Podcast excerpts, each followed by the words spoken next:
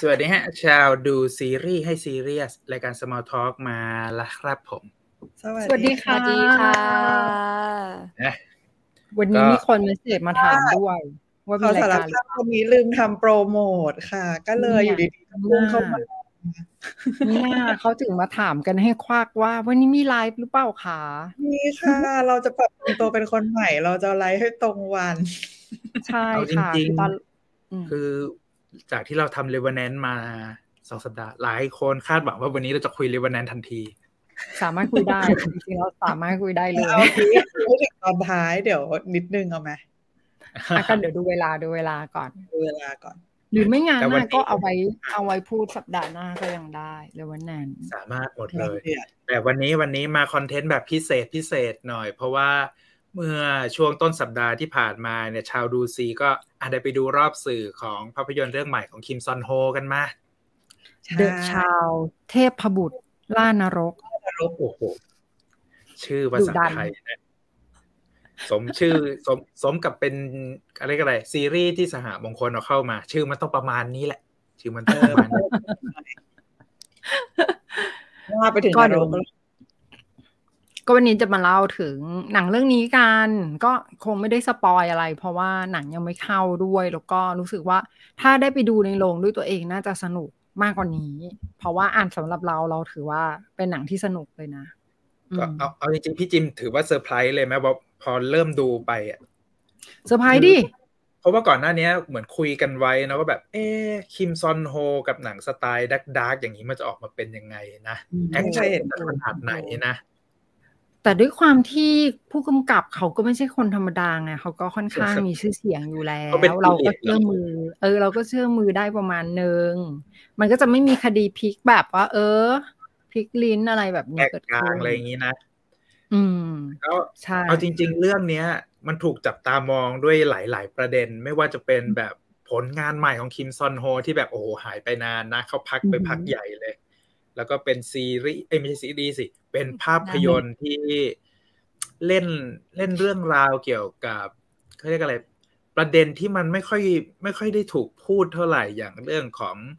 คนที่เป็นลูกครึ่งเกาหลีฟิลิปปินส์อะไรอย่างเงี้ยมันก็มีเรื่องประเด็นทางสังคมวัฒนธรรมใส่เข้ามาผสมผสานกับความดาร์กอะไรเข้าไปอีกถูกต้องค่ะเพราะฉะนั้นเนี่ยใครยังไม่ดูก็ป้ายยาไว้ล่วงหน้าว่าสนุกไปดูได้เข้าวันที่เท่าไหร่นะ27ค่ะแต่ว่า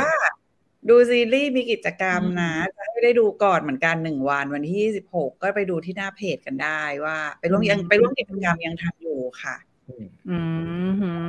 ได้ที่เพจนะคะทักทายกันก่อนเล่นไปเป็นพันคนแล้วมั้งป่านนี้100 พอรีวิวหนังเกาหลีฮะใช่ค่ะ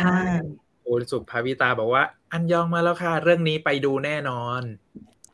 สนุกซอนโฮฮาดาคุณจีสาบอกว่ามาฟังดูซีคลายเครียดดีกว่าต้องค่ะอันนี้ก็มาจัดดูซีแก้เครียดเหมือนกันจริงสถานการณ์นี่ตั้งแต่ช่วงบ่ายนะตึงไปหมดเลยไม่รู้จะพิมพ์ไม่รู้จะทำอะไรยังไงเลยจริงก็เลยมาทำสไลด์คิมซอนโฮดีกว่าแก้เครียดหน่อยก็เอาจริงๆสิไอภาพยนตร์เรื่องนี้นี่มันก็ตึงเอาเรื่องแต่ว่าอย่างคิมซอนโฮในตอนนั้นเขามีข่าวเขาก็กลับมาอย่างรวดเร็วนะ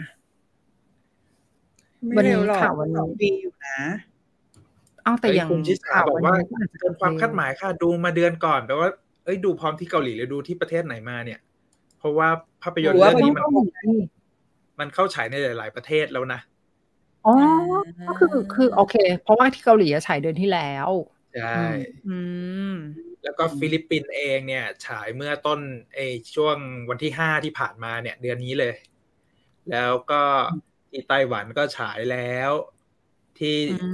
อินโดนีเซียก็ฉายแล้วนะเหลือไทยเรานี่แหละเนาะอาทิตย์หน้าแล้วแป๊บเดียวโอเคได้อันนี้ก็มาเล่าว่าดูว่าเข้าฉาย2 วันอ๋อรอบพิเศษอ๋อใช่ได้ของมากมายลืมไปเลยว่าเขามีรอบพิเศษที่ไทยไปแล้วใช่จริงโหแฟนพันธุ์แท้แน่นอนคนนี้ถ้าอย่างนั้นวันนี้แปลว่าเรื่องมีคนแบบมาคอยคอมเมนต์ คุยกันวันนี้ซะหน่อยด้วยนะคะไม่สปอยเนาะถูกไหมไม่สปอยเราจะไม่สปอยใช่จะได้เรียกว่าเตรียมความพร้อมละกันเนาะถูกต้องก็ถ้าใครดูแล้วเนี่ยก็วันนี้ก็มาเก็บดีเทลหน่อยเพราะมันก็จะมีประเด็นอะไรบางอย่างที่ตัวในเรื่องเองอ่ะไม่ได้พูดรายละเอียดแต่มันมีเขาเรียกเป็นที่มาที่ไปที่ทำให้มันเกิดตัวละครตัวนี้ขึ้นมาเริ่มยังไงดีเรื่องย่อกันไหมต้องเล่าเรื่องย่อนิดนึงเพราะว่าเชื่อว่าหลายๆคนก็น่าจะไม่รู้เรื่องย่อขนาดเราเองที่พอรู้อยู่บ้างอ่ะไปดูก็เวอร์เหมือนกันนะว่าอ้าวเรื่องราวยังไงเนาะใครจะเล่าใครจะรับบทนางเรื่องย่อหนึ่งเชิญเลยค่ะเพราะดิฉันเป็นคนที่ไปดูโดยที่ไม่ได้ดูเรื่องย่อมาเหมือนกันโอเคเอาเรื่องย่อง่ายๆเลยก็คือมันก็เป็นเรื่องของเด็กฟิลิปปินส์เกาหลีก็เป็นลูกครึ่งฟิลิปปินส์เกาหลีคนหนึ่งนี่แหละที่อยู่กับแม่พ่อก็คืออยู่เกาหลีแล้วก็ไม่สามารถตามตัวได้เหมือนไม่รู้เลยว่าพ่อเป็นใครรู้แต่ว่าเป็นคนเกาหลีก็พยายามจะตามหาตัวพ่อเพราะว่าแม่ป่วยหนักประมาณนี้ก็มีการแบบไปจ้างวานทำยังไงก็ได้ให้หาตัวพ่อให้เจอแต่ก็ปรากฏว่าเหตุการณ์มันก็ไปไกลกว่านั้นเพราะว่ามันมีมือโปรเฟสชั่นอลคนหนึ่งที่อาชีพก็ลึกลับเหลือเกินก็เข้ามาเกี่ยวพันรวมถึงความแปลกประหลาดของครอบครัวที่นึกว่าเป็นพ่อของตัวเองด้วยในเรื่องก็คือจะเล่าถึงท้องเรื่องที่ฟิลิปปินส์แล้วก็เกาหลีมีการเดินทางไปมาท้องเรื่องมันก็มีการไล่ล่าเข้ามาผัวพันต่างๆแล้วตัวละครของคิมซอนโฮของเราเนี่ยฮะมันเป็นยังไงฮะพี่จิมคิมซอนโฮเขาก็ต้องรับบทเป็นพระเอกไง โอเคก็ชื่อเรื่องเดอะชาลด์เนี่ยก็เข้าใจว่าเป็นชื่อคิมซอนโฮเนาะในเรื่องอ่ะคิมซอนโฮไม่มีชื่อเรียกว่าแทนตัวดีกว่าเพราะเราก็ไม่แน่ใจว่ามันคือชื่อหรือเปล่ามันเป็นชื่อหนังที่สื่อถึงตัวเขาโดยตรงเพราะในเรื่องเขาไม่มีการเอ่ยนามเทพบุตรนักล่าคนนี้เทพบุตรเลยนะเทพบุตรนักล่าเริ่มจะลิเกไปเรื่อยๆก็คุณคิมซอนโฮเนี่ยก็รับบทเป็นคุณคนนี้คาแรคเตอร์ก็จะแบบหล่อเนี้ยบตลอดเวลาแล้วก็ใส่สูตร3ชิ้นตลอดเวลาไม่มีคำว่า2ชิ้นใช่ก็เลยจะมีสองของถ้าพูดในแง่ตัวละครก็คือแบบหล่อมากหล่อไปเรื่อยๆหล่อตลอดดูดีมากแล้วก็ในเรื่องไม่มีชื่อแต่ว่าในการทำงานเขาเนี่ยในฐานะที่เป็นนักฆ่านิรนามเนี่ยก็คือไม่เคยพลาดเลยมีความเป็นโปรเฟสชั่นแนลต่างๆมือหนึ่งไม่พลาดเป้าอะไรอย่างนั้นมีดบินไม่เคยพลาดเป้าอ่ะเช็คอายุกันไปมีดบินก็มาอะไรคือมีดบินก่อนนี่แหละค่ะก็เลยคิดว่าประมาณนี้แหละเล่าอย่าลึกมากเพราะว่ามันจะมีหลายเซอร์ไพรส์รออยู่มากๆเลยสำหรับตัวละครนี้ค่ะต้องพูดสิ่งนิดนึงเลยเพราะว่าจริงๆนอกจากคิมซอนโฮที่เป็นแบบเขาเรียกจุดขายใหญ่ๆของเรื่องนี้แล้วอะตัวผู้กำกับพักฮุนจองเนี่ยที่เขาถูกยกให้เป็นหนึ่งในสายผู้กำกับสายซีรีส์ลึกลับดาร์กแล้วก็มีความลุ้นระทึกอะไรหลายๆอย่างสไตล์ทริลเลอร์เนี่ยมันเลยทำให้เดอะชายเนี่ยถูกจับตามองว่าเฮ้ยผลงานใหม่ของผู้กำกับพักฮุนจองที่เขาเรียกว่าอะไรอ่ะมาในช่วงที่คิมซอนโฮเนี่ยแทบจะไม่รับงานเรื่องอื่นเลยแล้วก็มีซีรีส์เรื่องนี้ไม่ใช่ซีรีส์ภาพยนตร์เรื่องนี้เรื่องเดียวที่เขายอมรับข้อเสนอแล้วก็แสดงถ่ายทำในช่วงที่เขาไม่รับงานอื่นเลยเนี่ยในช่วงที่เขากำลังสับสนวุ่นวายสุดๆแต่ว่ายอมรับเรื่องเนี้ยนั่นแหละถ้าใครย้อนดูในช่วงไม่กี่ปีที่ผ่านมาก็จะมีเรื่อง The Wish 2 ภาคเนาะแล้วก็ใน Netflix ก็มีเรื่อง The Paradise Night in Paradise ใช่ก็คือถ้าใครได้รู้2เรื่องเนี้ยก็น่าจะเดาทางถูกแล้วแหละว่า The Childe เนี่ยประมาณไหนแบบมันเอางี้ยังไม่ต้องดู2เรื่องที่ว่าก็ได้เนี่ยแค่ดูโปสเตอร์ที่เราเอามาเรียงให้ดูกันเนี่ยก็น่าจะเดาได้คนเดียวกัน แล้วก็ร่วมงานกับนักแสดงระดับท็อปของเกาหลีมาตลอดตั้งแต่เขียนบทเรื่องแรกๆก็เป็นอีบยองฮอนแสดงและอะไรอย่างเงี้ยดังนั้นการจับคิมซอนโฮมาเปลี่ยนลุคจากหัวหน้าฮงของเรากลายมาเป็นนักฆ่าเนี่ยมันต้องมีนัยสำคัญอะไรบางอย่างก็ถ้าเราเป็นทีมภาคพันธมิตรก็อาจจะต้องเป็นนักล่าช่าไม่ได้หยุดไม่ได้หรอเอ้านักล่าช่านี่โอเคอ่ะที่สาที่ดูรอบพิเศษมาแล้วบอกว่าในเรื่องนี้คิมซอนโฮไม่มีชื่อใช่ไหมแต่ผู้กำกับบอกว่าถ้าหนังไปได้สวยนะมีภาค2จะตั้งชื่อให้ร่วมกับสปายเพราะว่าเขามีข่าวว่าถ้ารายได้ดีเลยพวกเนี้ยก็มีสิทธิ์ว่าจะทำภาค2ก็จะมาคล้ายๆตอน The Witch ที่มี2ภาคก็ไอ้ตอนก่อนเริ่มรายการผมก็ไปเช็คไอ้ตัว Box Office มานะว่าเขาฉายในเกาหลีเนี่ย1เดือนเนี่ยรายได้มันอยู่ที่ประมาณ 6,600 ล้านวอนซึ่งก็ถือเป็นตัวเลขในระดับที่ไม่สูงมากผู้ชมไม่ถึง1ล้านคนก็มัน 600,000 กว่าแต่ภาพยนตร์เรื่องนี้มันดังไปฮิตในประเทศนอกประเทศอ่ะต้องใช้คำนี้อย่างเข้าฉายที่อินโดนีเซียนี่ก็คือทำสถิติเป็นภาพยนตร์เกาหลีอันดับ2ตลอดกาลที่ทำรายได้สูงที่สุดอะไรอย่างเงี้ยอันดับ1ต้องเป็นเทรนทูปูซานถูกป่ะพาราไซต์สิเอาพาราไซต์พี่ทีมโทษไม่พาราไซต์เขาเป็นหนัง international แล้วป้าเขาเป็นหนังฮอลลีวูดอะไปเรื่อยแถวสุดๆนั่นแหละดังนั้นครับชาวไทยฮะอย่าให้เสียครับอย่าให้แพ้ท่าอินโดนีเซียให้เขารู้ว่าเรารักพี่ซอนโฮแค่ไหนค่ะแล้วก็คุณพักฮุนจองผู้กำกับเนี่ยคือจริงๆถ้านับในแง่ชื่อเสียงก็ถือว่าเป็นคนที่เป็นคนดังระดับอินเตอร์นะแบบเพราะอย่าง Night in Paradise ก็ไปฉายต่างประเทศเยอะใช่มีคุณทรงแบบผู้กำกับเท่ๆแนวๆประมาณนั้นเหมือนกันเนี่ยจริงๆก่อนหน้านี้ก็แอบเช็ครางวัลแหละว่าเขาไอตัวภาพยนตร์ของเขามันก็เข้าฉายพวกเทศกาลภาพยนตร์นานาชาติมาตลอดใช่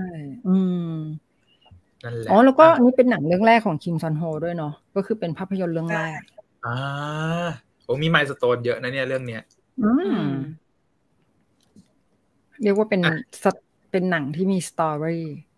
เมื่อกี้เราก็คาแรคเตอร์ของคิมซอนโฮไปบางๆและคิมซอนโฮดูดันไม่เกรงใจใครต้องพูดคำนี้เลยเป็นสโลแกนประกอบก็ตอนที่ไปดูหนังเนี่ยมีความรู้สึกว่าเฮ้ยนึกถึงโจ๊กเกอร์เบาๆบางๆรอยยิ้มใช่ไหมใช่เพราะในเรื่องเขาจะปูว่าเป็นนักฆ่าที่มาพร้อมรอยยิ้มไงแต่ว่ารอยยิ้มมันก็จะแบบไม่ใช่รอยยิ้มอ่ะเข้าใจปะมันเป็นรอยยิ้มที่น่ากลัวเป็นรอยยิ้มที่เราต้องกลัว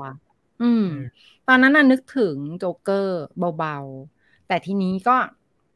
ด้วยความที่แค่นึกถึงเบาๆไงแล้วพอดีว่ามีบทสัมภาษณ์อันนึงที่คิมซอนโฮให้สัมภาษณ์เนาะเขาก็บอกว่าได้กันบ้านมาจากผู้กำกับพักนี่แหละว่าให้ไปดูเรื่อง A Clockwork Orange เนี่ยก็คือเรื่องบนเนี่ยถ้าใครเห็นน่าจะจำได้ที่เขียนตาปุ๊บๆๆเนี่ยผมว่ามันเป็นคาแรคเตอร์ตำนานเหมือนกันนะใช่ก็เป็นคาแรคเตอร์ตำนานจำได้ทันทีถูกเพราะมันเป็นหนังดังน่าจะเป็นแบบมาสเตอร์พีซของสแตนลีย์ครูเบกเลยอ่ะตั้งแต่1971แล้วก็บังเอิญอีกก็พอไปนั่งเสิร์ชข้อมูลมาก็เลยรู้ว่าอ๋อฮีทเลดเจอร์ที่รับบทโจ๊กเกอร์เนี่ยก็ไปไอ้เรฟเฟอเรนซ์มาจากตัวละครนี้เหมือนกันเรื่องเดียวกันรอยยิ้มร้ายๆนะใช่มันก็เลยแต่ว่าเราว่าคือถึงจะเรฟเฟอเรนซ์มาแต่วิธีตีความมันแตกต่างกันนะพอถ้าดูจ็อกเกอร์หรือว่ามันเป็นลักษณะของการถ่ายทอดอารมณ์กับสีหน้าอะไรที่มันเป็นเรฟเฟอเรนซ์ให้กับหลายๆคนจริงๆซึ่งเจ๋งมากเลยอ่ะพอมารู้ดีเทลอันนี้เราก็รู้สึกประทับใจมากๆว่าการเล่นหนังอย่างเงี้ยมันทุ่มเทเวลาแล้วก็แบบการทำรีเสิร์ชทำการบ้านเยอะมากเลยอ่ะก็เลยเข้าใจได้ว่ามันก็น่าจะเป็นเหตุผลที่เขายังรับเรื่องนี้แล้วก็เล่นเรื่องเนี้ยเป็นเรื่องทั้งที่ช่วงนั้นมีข่าวมากมายเกิดขึ้น มีคนทักทายมามีคนดู Night in Paradise เพราะจอห์น ดอบินจอห์น ดอบินก็เลยได้เสพงานของผู้กำกับไปคลิกลุกมากๆเนื้อเรื่องเกี่ยวกับฟิลิปปินส์แต่ถ่ายทำที่ไทยใช่ก็ต้องบอกก่อนว่าเอาจริงๆประเทศไทยก็มีหน่วยงานที่ซัพพอร์ตเรื่องของการถ่ายทำของกองถ่ายจากต่างประเทศที่ดีนะเป็นหนึ่งในประเทศที่เขาเลือกฮอลลีวูดเขาเลือกมาถ่ายเราเยอะนะ Fast and Furious อะไรอย่างเงี้ยปิดกระบี่ขวดยางลุยอะไรกันอย่างเงี้ยแล้วล่าสุดที่กำลังฮิตเลยก็คือไอ้ King the Land นั่นน่ะใช่ไหมล่ะเขาเรียกว่าเป็น soft power กับคือดีเวลาเขาแบบถ่ายเมืองในแบบโซน Southeast Asia เราเป็นได้ทุกประเทศนี่ตอนนี้ใกล้จะเป็นพม่าได้แล้วจะเป็นพม่าแล้วมันใกล้ถึงว่าสามารถหาโลได้เลยแถวบ้านเยอะมากอย่างเงี้ยสุขุมวิทบอยใช่เรื่องนี้ทำให้พี่ซันโฮได้ฉายานี้ใช่แต่นอกจากคิมซอนโฮแล้วฮะก็ยังมีนักแสดงที่แบบเป็นเขาเรียกเป็นตัวชูโรงนะคาแรคเตอร์ชูโรงเพราะว่ามันเป็นเรื่องราวที่มันไม่ใช่จะมามีนักล่านักฆ่าคนเดียวอะไรอย่างนี้ถูกต้องก็อันนี้เป็นนักแสดงก็น่าค่อนข้างหน้าใหม่เหมือนกันเนาะเหมือนมีผลงานมาไม่เยอะมากในเรื่องเนี่ยก็ชื่อมาโคต้องออกเสียงให้ถูกเดี๋ยวเขาว่าเอามาโคเป็นนักมวยก็คือเป็นนักมวยแบบสตรีทไฟเตอร์ประมาณเนี้ยมวยเถื่อนอะมวยเถื่อนก็คือเล่นเพื่อแบบเอาเงินแบบการพนันอะไรอย่างเงี้ยแล้วก็ชนะก็ได้เงินนะใช่ใช่ใช่แต่ว่าเยินกว่าบัตรฮาวบัตรฮาวยังมีแบบเขาเรียกว่ามีนวมมีอุปกรณ์อะไรชัดเจนอันนี้ก็คือโอ้โหบ้านอะไรอย่างเงี้ยก็แทบไม่เห็นน้องหน้าตาดีๆเลยอ่ะก็จะมีบาดแผลอยู่ตลอดเวลาเพราะว่าต้องพูดว่าพอดูจบออกมาเสิร์ช Google เฮ้ยน้องหน้าตาดีมากใช่กันเรื่องในเรื่องก็คือแบบตาปิดไปข้างมั่งโอ้แตกหัวแตกแอนตาซินแจกเยอะแยะไปหมดอะไรอย่างเงี้ยแอนตาซินแจกเห็นแล้วแบบเจ็บแทนก็ในเรื่องก็อย่างที่บอกมวยไทยนี่ไม่ค่อยแอนตาซินแจกนะเพราะเขาไปดูมวยวันกันแล้วนะมวยไทยมวยสามยกนะพอนี่มีคุณกุ๊กไก่ถามว่าถ้าจ้างเขามาฆ่าสัก249หัวนี่คิดเท่าไหร่คะโอ้เนาะเพราะเขาทำไม่พลาดกันเลยตอนที่ดูคิดเหมือนกันอยากจะอัญเชิญนักฆ่าเทพบุตรมามากคนนี้มือโปรด้วยนะคะเขาโปรใช่เขาโปรเขาไม่เคยพลาดเพราะฉะนั้นไม่ค่อยเก็บแต่คิดว่าในหนังนี่ก็น่าจะเกิน249หัวเหมือนกันนะว่าไปเขาทำได้สบายทำได้จริงค่ะก็กลับมาที่น้องพังแทจูนอกจากที่ในเรื่องนี้นอกจากแทบไม่มีหน้าตาดีๆเลยมีแต่แบบรอยแผลตลอดเวลาก็คือแทบจะไม่ได้อยู่นิ่งกับที่เลยวิ่งตลอดวิ่งสู้ฟัดยิ่งกว่าฉันเลยเป็นภาพยนตร์แอคชั่นใช่แอคชั่นจริงเลยใครที่คิดว่าจะมาสายดาร์กดราม่าเอื่อยๆเนี่ยไม่เอื่อยแทบไม่มีจังหวะเพลสของเรื่องเร็วใช่ไหมค่อนข้างก็เร็วนะแล้วเราว่าเขาก็วางเพลสซิ่งมันดีมันก็มีช่วงแบบจังหวะดีมากอยากให้ไปดูคือก็ไม่อยากพูดมากไงเดี๋ยวมันจะไม่อรรถรสในการชมเราเล่าคาแรคเตอร์น้องไปหรือยังจากตอนเราเลยเล่าเลยปิดเท้าเลยสักหน่อยก็เมื่อกี้เล่าไปที่พูดกันแบบอยู่ฟิลิปปินส์น้องก็เป็นอาชีพรับจ้างต่อยมวยเถื่อนใช่ไหมเราก็เหมือนว่าจะต้องตามหาพ่อก็อย่างที่เล่าไปก่อนหน้านี้ว่ามันก็มีคดีพลิกว่าเฮ้ยสุดท้ายก็ได้ไปมีวิถีทางในการไปสู่พ่อสักอย่างนั่นแหละก็จะไม่เล่าลึกก็คือไปที่เกาหลีแล้วก็กลายเป็นว่าก็มีการไล่ล่าเกิดขึ้นที่นั่นเฮ้ยเล่าเยอะไม่ได้เลยทำไงดีก็ถึงได้บอกว่าประมาณนึงพอแล้วเอางี้เราว่าคือของอักเนี่ยกลัวสปอยที่สุดแล้วกลัวเอางี้เราว่าคาแรคเตอร์น้องมันก็ตาม ทุกอย่างมันตามเรื่องย่อที่ทุกคนรู้กันมานี่แหละเราว่าเอาไปจับตาดูน้องในโซนในซีนของความแบบวิ่งสู้ฟัดรวมถึงเราว่าน้องคนคืออาสารภาพว่าไม่ได้รู้จักนักแสดงน้องคินแทน้องคังแทจูมาแบบมาก่อนอะไรเงี้ยมันรู้จักแล้วแต่ว่าพอตอนดูอะค่ะส่วนตัวคิดว่าซีนอารมณ์หรืออะไรอย่างเงี้ยหรือการสื่อสารทางแววตาการเป็นเด็กลูกครึ่งฟิลิปปินส์เกาหลีในแล้วอยู่ในสถานการณ์ที่แบบบางทีมันมีหลายอย่างที่ทำให้ต้องแสดงออกแบบทางสีหน้าเพราะบางทีเขาจะต้องแบบไม่พูดออกมาอะไรอย่างเงี้ยเราว่าเขาทำได้ดีก็คือตอนดูก็แบบก็ประทับใจอยู่คือมีบางจุดที่หาข้อมูลมาเท่าที่จำได้เหมือนว่าการที่น้องเขาได้บทนี้มาน้องเขาฝ่าด่านแบบเกือบ 2,000 คนเลยนะแล้วฝ่าด่านทำบทนี้ได้แล้วก็น้องไม่รู้เท่าไหร่แต่เป็นพันปลายๆอ่ะแล้วก็น้องก็คือถึงขั้นฝึกพูดภาษาอังกฤษสำเนียงฟิลิปปินส์เลยนะแต่ว่าในเรื่องอ่ะเราไม่รู้ว่าอังกฤษสำเนียงฟิลิปปินส์คืออะไรไงเราอาจจะฟังแล้วเราไม่เก็ตแต่คืออย่างนึงคือน้องกันด้วย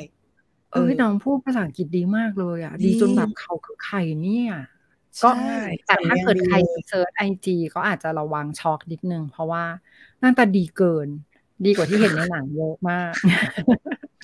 ก็คือต้องบอกว่าหนังคือย้อมน้องให้ดูมอมแมมแบบสุดละแบบจำไม่ได้ถ้าดูหนังจบแล้วน้องเดินสวนมาหน้าโรงอาจจะเดินผ่านเลยไม่มีหน้าเรียบอ่ะในเรื่องอ่ะสมคาแรคเตอร์อ่ะสมคาแรคเตอร์ไปเปิดดูโปรไฟล์ในเว็บไซต์เขาอ่ะนะคะดูโปรไฟล์หล่อมากก็ใช่ยังคือเลิกจบดูจบออกมาก็เซิร์ชก่อนเลยว่าน้องคือใครอะไรเงี้ยเพราะว่า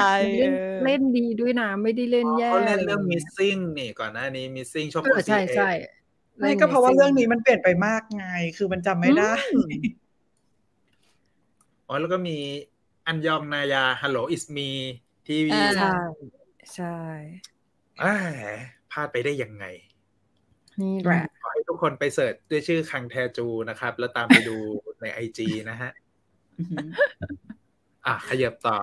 อีกหนึ่งตัวละครบนโปสเตอร์หลักของเรื่องใช่ค่ะอันนี้ก็คุณโกอารา มาจริงๆมาเป็นนักแสดงด้วยแล้วก็อันนี้ก็พูดเยอะไม่ได้อีกเหมือนกันเพราะว่ามีความเป็นตัวละครที่มีความสำคัญแล้วก็มีการในโพสในเขาเรียกอะไรในเรื่องย่อที่เขาแนะนำตัวละครเขาใช้คำว่าผู้หญิงปริศนาผู้หญิงลึกลับอะไรอย่างเงี้ยเพราะว่าลึกลับจริงๆในฐานะที่ดูอยู่ก็คือเดาทางไม่ถูกเหมือนกันว่าจะยังไงตอนที่ดูแต่ว่าก็สวยเฉียบมากผมเลยเข้าใจว่าทำไมเขาถึงดึงโกอาระขึ้นมาเป็นแบบตัวโปรโมทในโปสเตอร์เพราะว่ามันเป็นตัวละครที่ต้องจับตาดูจริงๆว่ามันจะมีผลยังไงกับเรื่องนี้มันจุดขายแหละจุดขายการมีกวารามาเนี่ยมันถูกต้องพอไม่งั้นปุ๊บเนี่ยทั้งเรื่องมันจะมีความเป็นหนังแบบบอยๆมากถูกเพราะว่าตัวหลักๆที่ต่อสู้กันเยอะๆก็คือผู้ชายทั้งนั้นถูกก็คือโอ้โหแทบจริงผู้ชายมีเปอร์เซ็นต์สูงมากทีเดียวพอพูดแล้วนึกได้เลยก็ถ้าใครเขาเรียกว่าถ้าใครดูหนังด้วยเหตุผลของผู้ชายเรื่องนี้ก็เป็นคำตอบที่ดีเรื่องนึงได้สามารถพูดแบบนี้ได้ไม่ใช่หนังสำหรับชายแท้ 100% ชายแท้สิชายแท้เลยสิของหนังชายแท้ 100% เลยหนังชายแท้เลยพี่เอสแต่ว่าเราว่านะคือเราว่าด้วยความที่มันมีสตรีมมิ่งมาหลายปีในช่วงเนี้ยมันทำให้อย่างเราเนี่ยถ้าเกิดเมื่อก่อนดูหนังใช่ปะเราต้องเข้าโรงแล้วเราต้องเลือกหนังที่เราดูแต่เดี๋ยวนี้เรื่องที่เราอาจจะไม่ดูแต่เราก็ดูเพลินๆก็ได้แล้วมันก็เหมือนซึมซับว่าความทนทานต่อความรุนแรงอะไรเงี้ยมันก็เพิ่มขึ้นความทนทานต่อเลือดอะไรต่างๆมันก็เพิ่มขึ้นภูมิต้านทานดีถ้าเกิดมาจาก Kingdom แล้วก็คิดว่าไม่ได้ค่ะได้หมดแล้วดังนั้นรายละเอียดของโกอาระคือเราพูดอะไรไม่ได้เลยก็พูดอะไรไม่ได้จริงๆให้ไปดูเลยก็เป็นตัวละครที่มีส่วนสำคัญคนหนึ่งของการไล่ล่าครั้งนี้ละกันซึ่งก็ต้องไปดูเองว่าอย่างไรแล้วก็สวยมากดีเทลเดียวที่สปอยได้ก็คือชื่อว่ายุนจู ใช่เลยถูกต้องใช่นั้นเลยแต่เราก็จะข้ามไปอย่างรวดเร็วมาอีกหนึ่งตัวละครอันนี้ถ้าดูแต่รูปอาจจะนึกว่ามีการไปร่วมชุมนุมอะไรหรือเปล่าเนาะสำหรับชุมนุมคนใส่บริการเยอะเกินอ่ะคือแบบอ่ะเป็นตัวละครที่ชอบมาก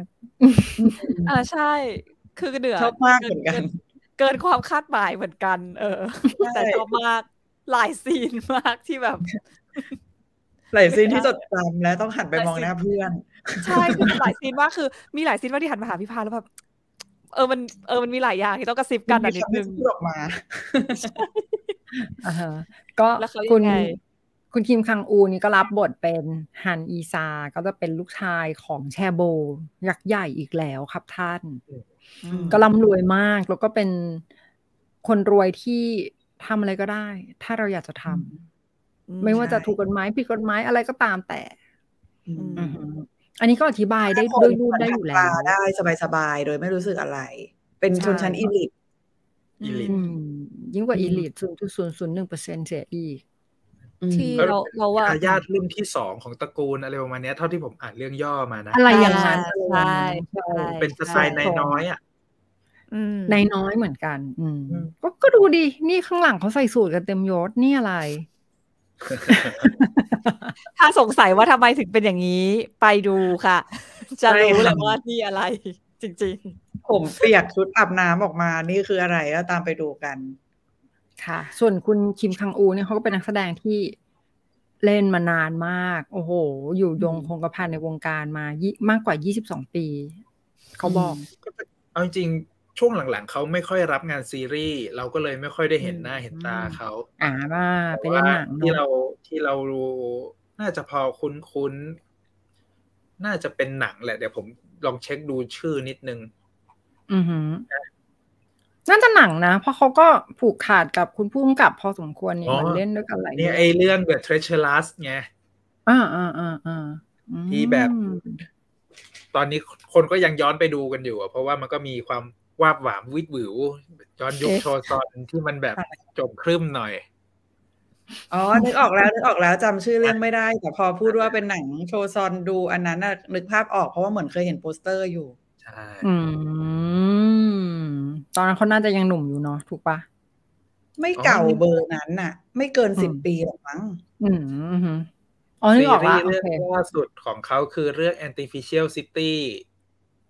ช่อง JTBC ที่แบบเราน่าจะไม่ได้ดูกันไม่ได้ดูนั่นแหละก็นานแล้วแหละโอ้โหตัวละครแต่ละตัวคือพูดอะไรเยอะไม่ได้เลยเนาะก็คือเอาเป็นว่ารู้ทรงประมาณนี้แล้วกันสายเรื่องเป็นหนังที่เข้าไปหัวโล่งๆตัวเปล่าๆเลยได้เลยนะใช่แล้วก็เป็นแต่ว่าที่เราจะมาเล่ากันก็คือเก็บเล็กเก็บน้อยเนาะกว่านี้คาแรคเตอร์เราคงพูดอะไรเยอะไม่ได้อะไรถูกก็เดี๋ยวจะเริ่มเข้าสู่ความเข้มข้นอันนี้ภูมิกับคุณจอมต้องพูดถึงภูมิกับอีกนิดนึงเพราะว่าคือเรื่องเดอะชายเนี่ยถ้าคนยังจำกันได้ก่อนหน้านี้มันชื่อ Sad Topic เนาะTropical Sad Tropical Sad Tropical ร้อนความเศร้าของเขตร้อนเฮ้ยชื่อนั้นก็ดีเหมือนกันนะว่าไปทำไมเปลี่ยนเป็นเดอะชายวะมันให้ดูแบบแมนขึ้นไงให้เพราะ Tropical มันดูหนังดราม่าเพราะตอนแรกอะที่ได้ยิน Sad Tropical ก็นึกว่าแบบเป็นรักสามเศร้าคิดอย่างนั้นเหมือนกันโอเคพอเป็นเดอะชายก็ดูดูแอคชั่นขึ้นก็คือคุณพุ่งกลับเนี่ยเขาเล่าให้ฟังว่าคือจริงๆหนังเรื่องนี้มันมีสตอรี่เยอะมากเพราะอย่างคิมซอนโฮทุกคนก็รู้อยู่แล้วว่าด้วยความที่หน้าตาเราก็แบบละมุนอย่างเงี้ยมันเล่นแบบหนังเป็นร้ายๆมันคนไม่เชื่ออ่ะพูดง่ายๆหน้าตาดียิ้มหวานโน้นนี้ทุกเรื่องที่ผ่านมาก็คือโอ้ยผู้ชายของฉันอะไรอย่างเงี้ยมันก็เลยเหมือนเป็นความท้าทายอย่างหนึ่งของเขาเหมือนกันว่าเฮ้ยทำยังไงเขาถึงจะก้าวข้ามผ่านแล้วก็มารับบทแบบนี้ได้ขณะเดียวกันร่วมกับพาคุณจองเนี่ย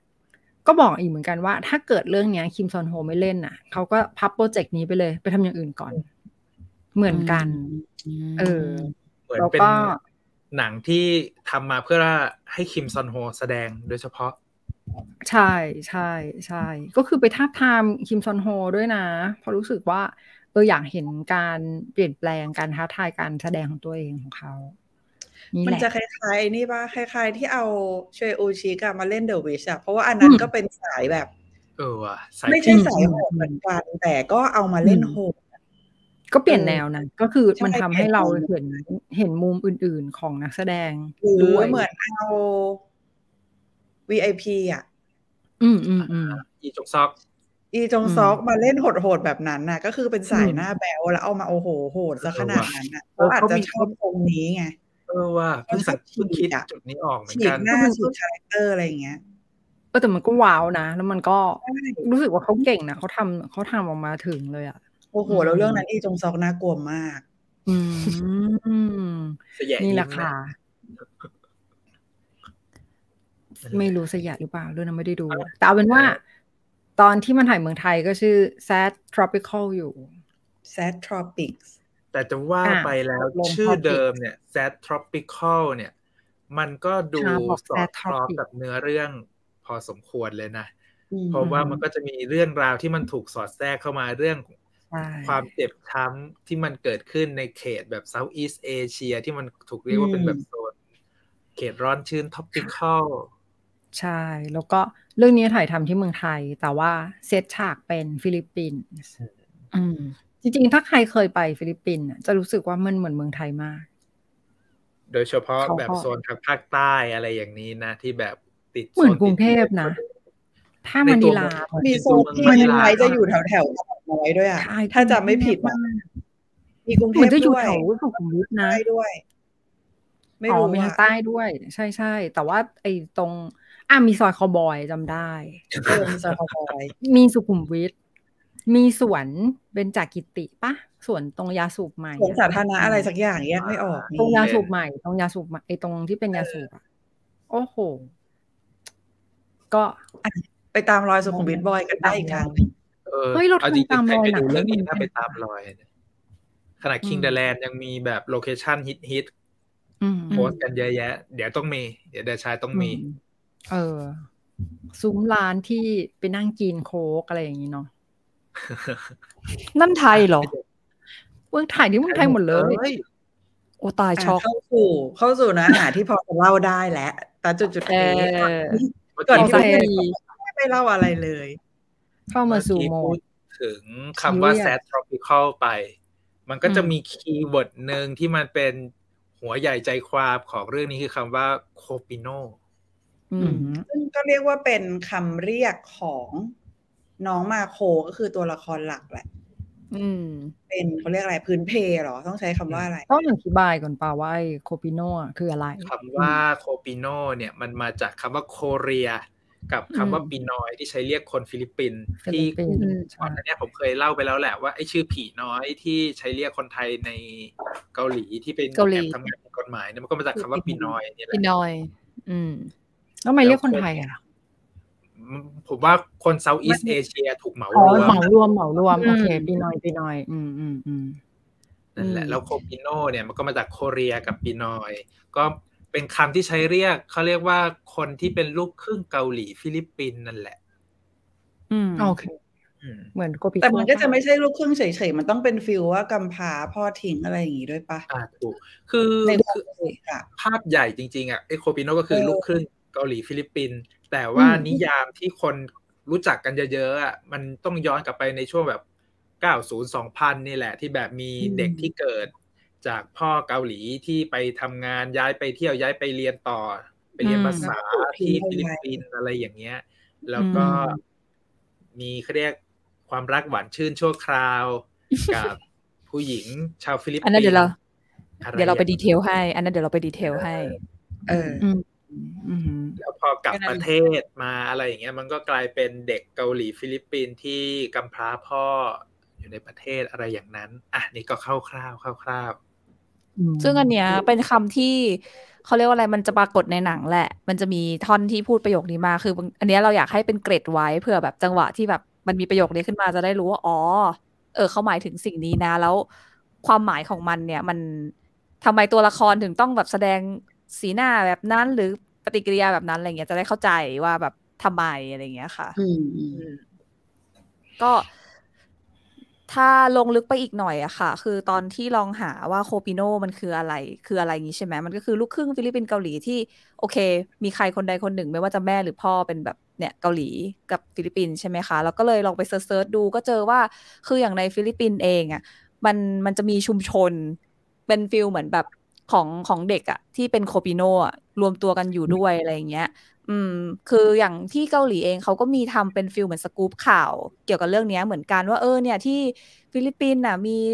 เด็กอะรวมกันอยู่ตรงแถวแบบละแวกเซบูมันจะมีเหมือนหนูไม่แน่ใจมันเป็นฟิลเขตปกครองเล็กๆอันนึงในเซบูหรืออะไรอย่างเงี้ยแต่มันจะมีเด็กที่เป็นโคปิโนอยู่ค่อนข้างเยอะแล้วทีเนี้ยการตรงนั้นน่ะมันเป็นเขาเรียกว่าอะไรอะมันเป็นพื้นที่ที่จริงๆก็ไม่ใช่แบบพื้นที่ที่น่าเขาเรียกว่าอะไรพิสมัยนักป่ะมันก็เป็นพื้นที่ที่มันก็มีเรื่องอาชญากรรมหรือเรื่องเกือบจะแบบสลัมและใช่ใช่ค่อนข้างเยอะมีความชุมชนอยู่เหมือนกันอะไรอย่างเงี้ยค่ะประมาณนั้นก็จริงๆก็ถ้าไปดูในหนังมันก็น่าจะสะท้อนค่อนข้างเรียวอยู่คือจะบอกว่าเซบูกับเกาหลีมันเรียกมีความสัมพันธ์ทางการทูตในแบบที่ไม่ใช่แบบเกาหลีกับฟิลิปปินส์เฉยๆเลยอ่ะมันมีถึงขนาดมีเขาเรียกคล้ายๆกงสุลสถานกงสุลประจำเซบูเลยอะไรอย่างเงี้ยแบบที่คนเกาหลีเนี่ยไปกันเยอะ